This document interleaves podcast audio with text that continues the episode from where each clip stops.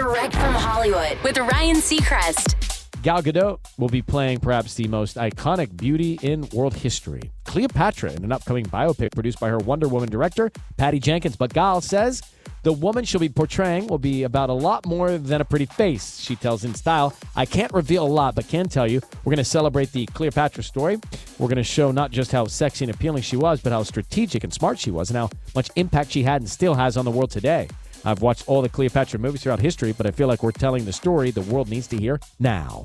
Gal can be seen next in Death on the Nile out February 11th. That's direct from Hollywood.